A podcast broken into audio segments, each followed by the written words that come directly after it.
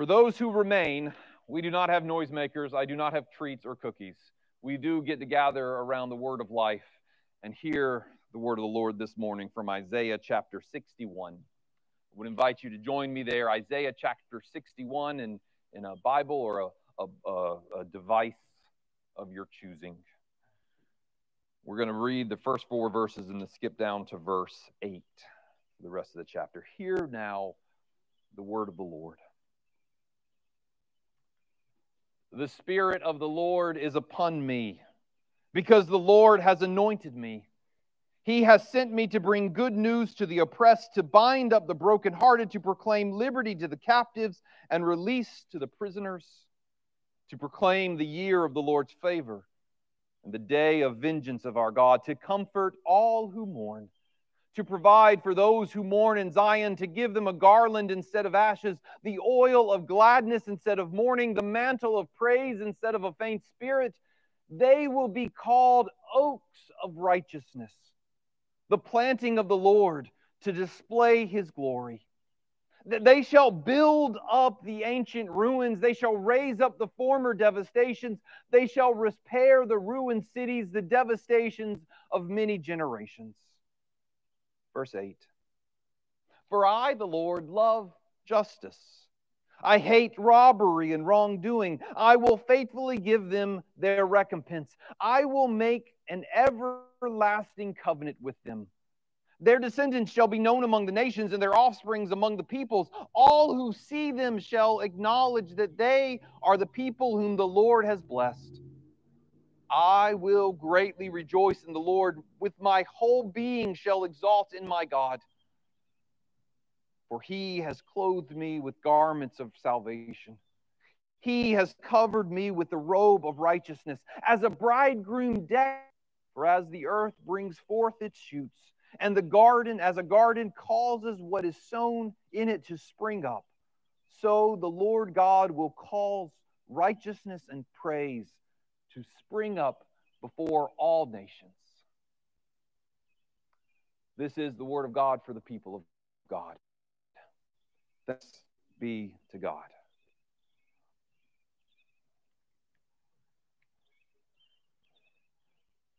Though the candles are not lit, they are lit in our heart, and we, with the imaginative eye, can see them burning.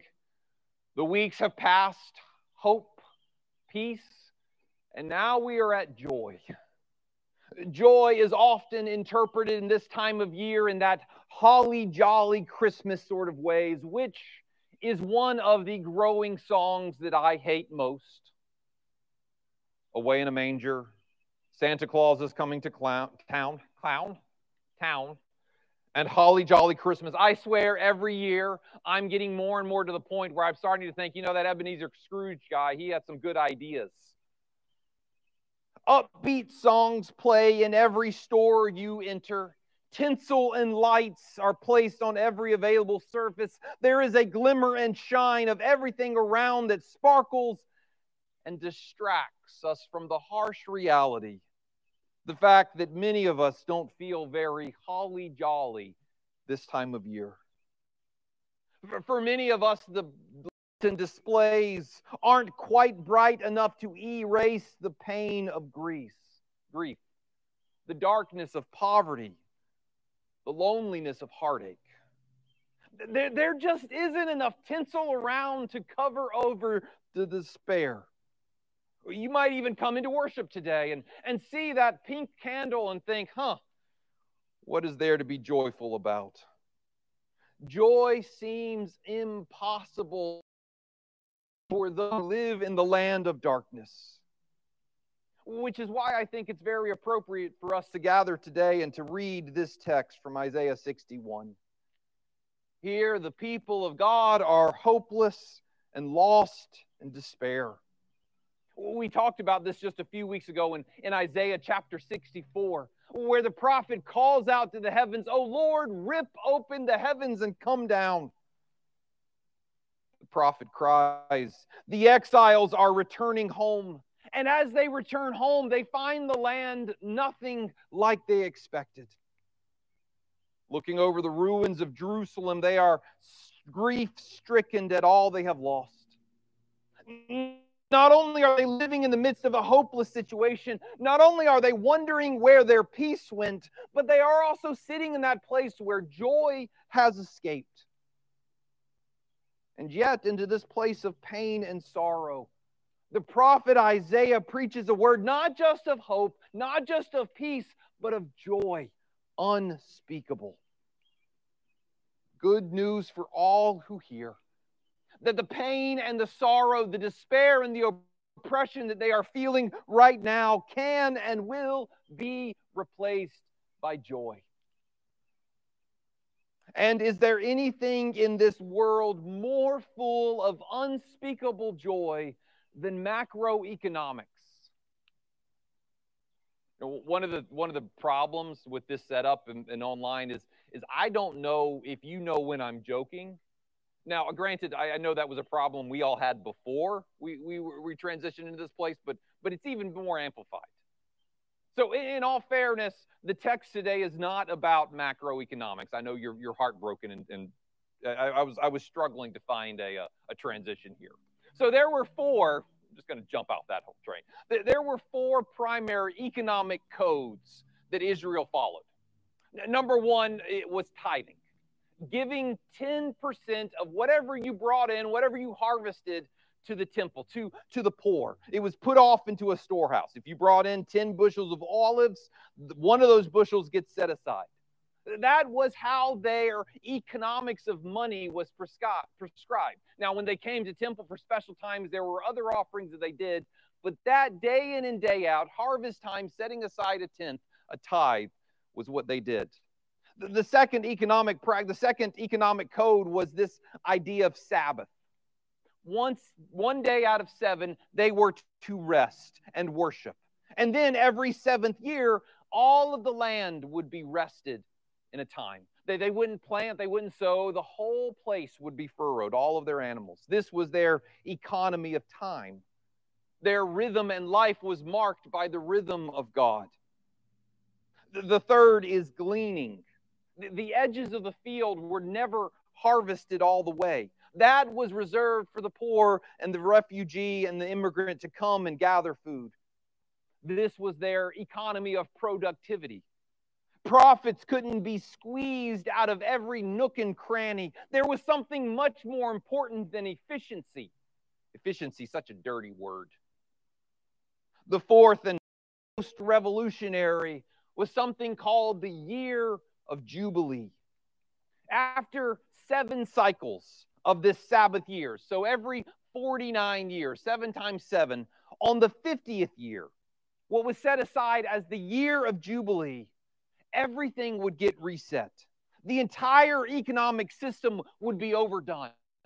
Debts would be forgiven. Land would be returned. Prisoners would be set free on the day of Yom Kippur, the, the holy day of atonement, in that 50th year. That day when the blood of the spotless land was sprinkled on the Holy of Holies. The priest, after in Jerusalem, he would take a, a shofar, a ram's horn, and he would blow it, and it would ring across the city. And at that moment, there would be a cry, a shout of joy would spread across the Judean hillside for the day of Jubilee had come. The year of the Lord's favor had arrived. According to Leviticus 25, Jubilee was a day of liberation and restoration. You see, Israel was kind of like us, that, that if you got in a situation where you couldn't pay your debts, your, your land would be foreclosed upon. And if that got big enough, then you would be taken into a form of slavery, indentured servanthood. And then you would have to give yourself out, lease your labor to pay off your debt. You would work for someone else. But on the day of Jubilee, when that shofar sounded, you were freed. And more than just having your freedom, all of your land was returned to you, all of your debts were canceled. The theology behind this was that God had given them their land. God had apportioned it out for them. Therefore, it belonged to the Lord and they were caretakers. And you can just imagine the magnitude of that moment. You can picture yourself there in the hot eastern sun, bearing down upon your back as you worked someone else's field, breathing that dry desert air as you worked someone else's land, kept someone else's herds. And then one day a trumpet blows and you are free. And all of your debts, no matter how great they are, are canceled. You gather up your family and you return to your ancestral home. You return to the land that God had given you. This was the Lord's gift the, of rest to his people. This was the year of the Lord's favor. Now, in the Bible, we have records of Israel keeping sometimes most of these economic practices. They, they gave tithes, they gave offerings, they, they, they worked on these other things. They never followed them well or consistently, but there's still a record. Jubilee was different. Jubilee was never recorded in, in the Old Testament as actually being practiced. In fact, there's some contemporary scholars who wonder if that isn't even the point. The Jubilee could be read as a tool of the ruling class to keep the workers happy and in their place, as if it was all a big ploy by the wealthy to disenfranchise the poor, to hold out this hope while never changing their situation. Now, I don't, I don't think I'm fully convinced by that kind of modern argument, but, but there is a, a hint of, of truth there. This carrot just out of reach. Just work a few more years and then you'll be released. It keeps everyone in their place. Part of it is that carrot. That good news is just so good. Your debts are forgiven.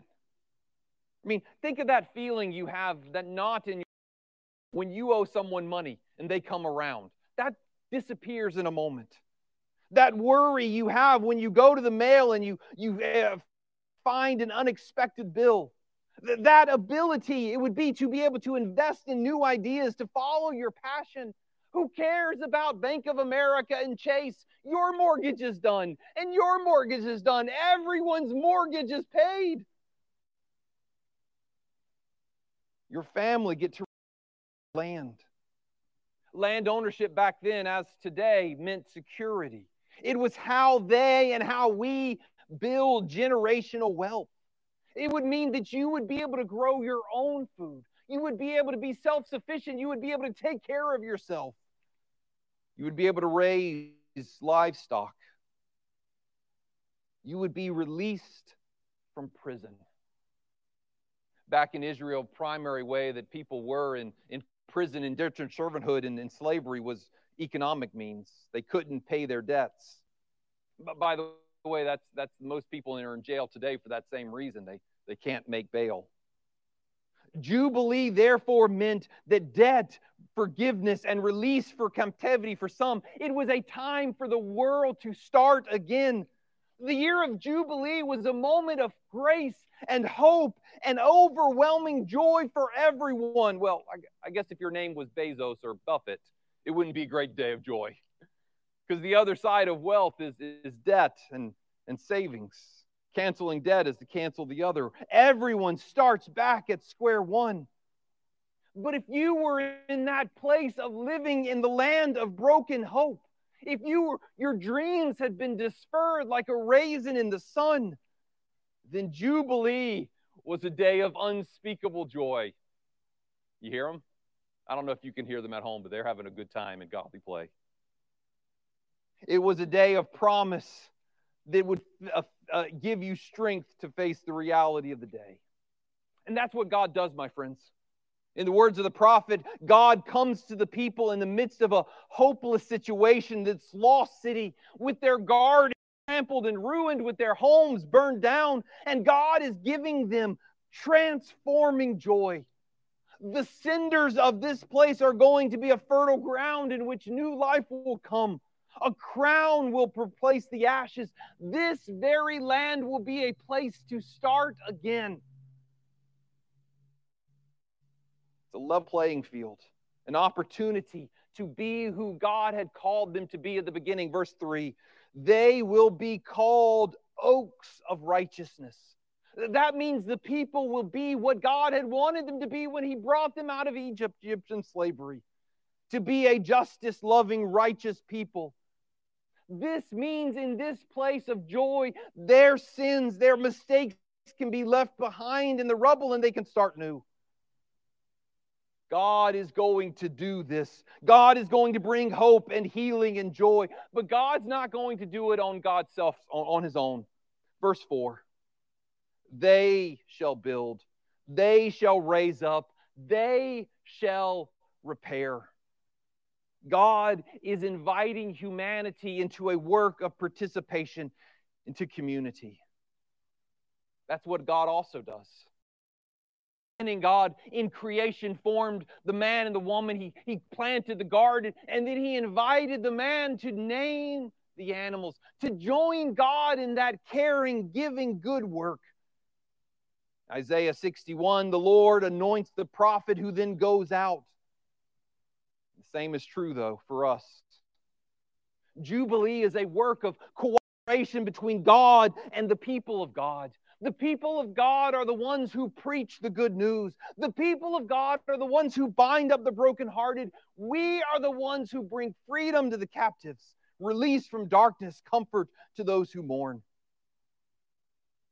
You know, we don't know for sure whether Israel ever practiced the Jubilee. And, and, and we don't really know whether this was something that was intended or used to keep people in their place. But we do know beyond the shadow of a doubt that it wasn't God who dropped the ball.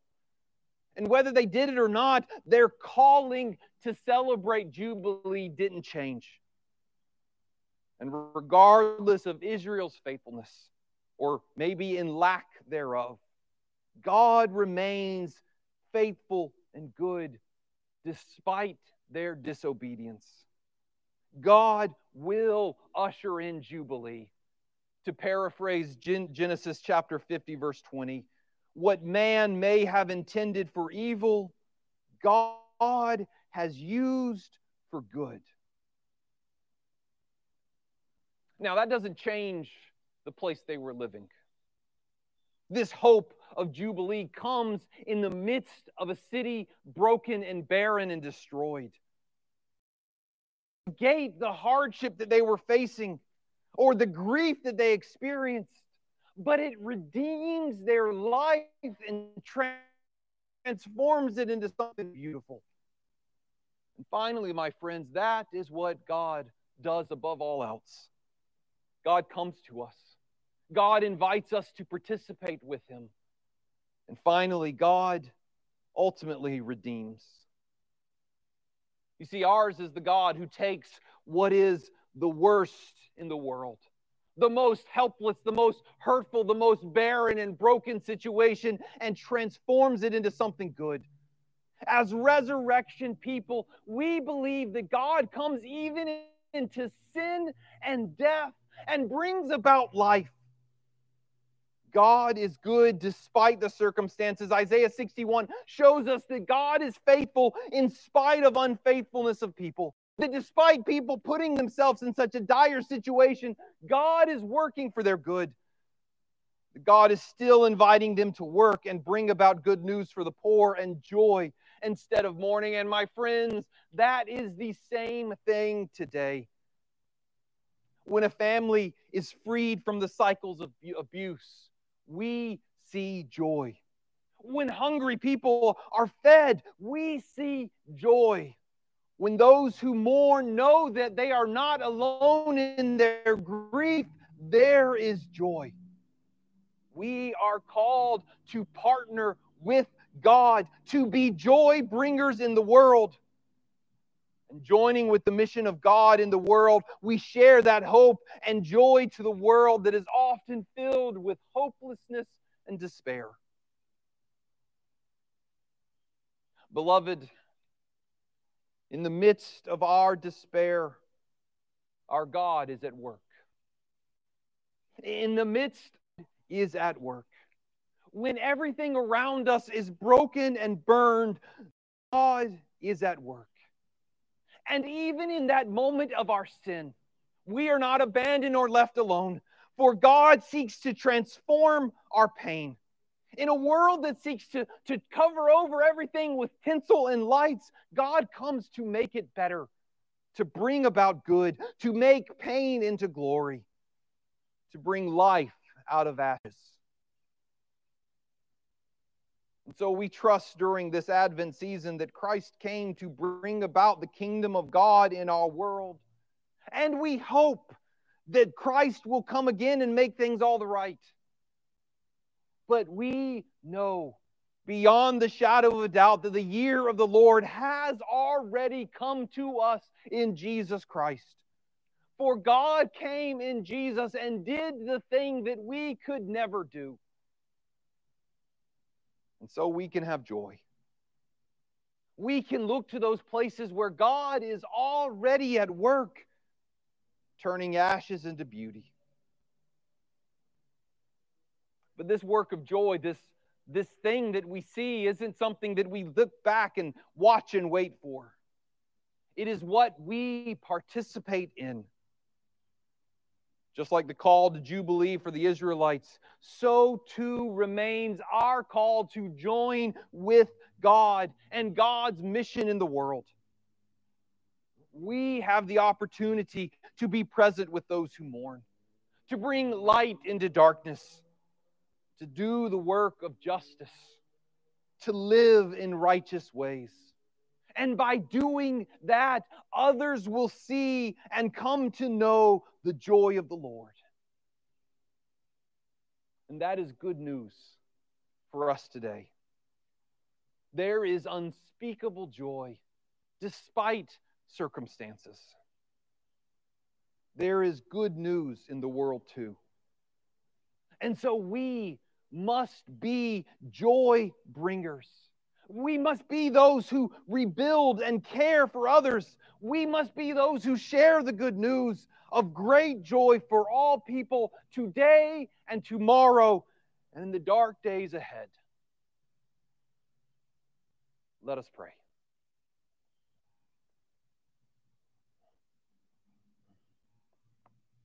And now, O Christ, your joy sparks anew in our hearts on this day.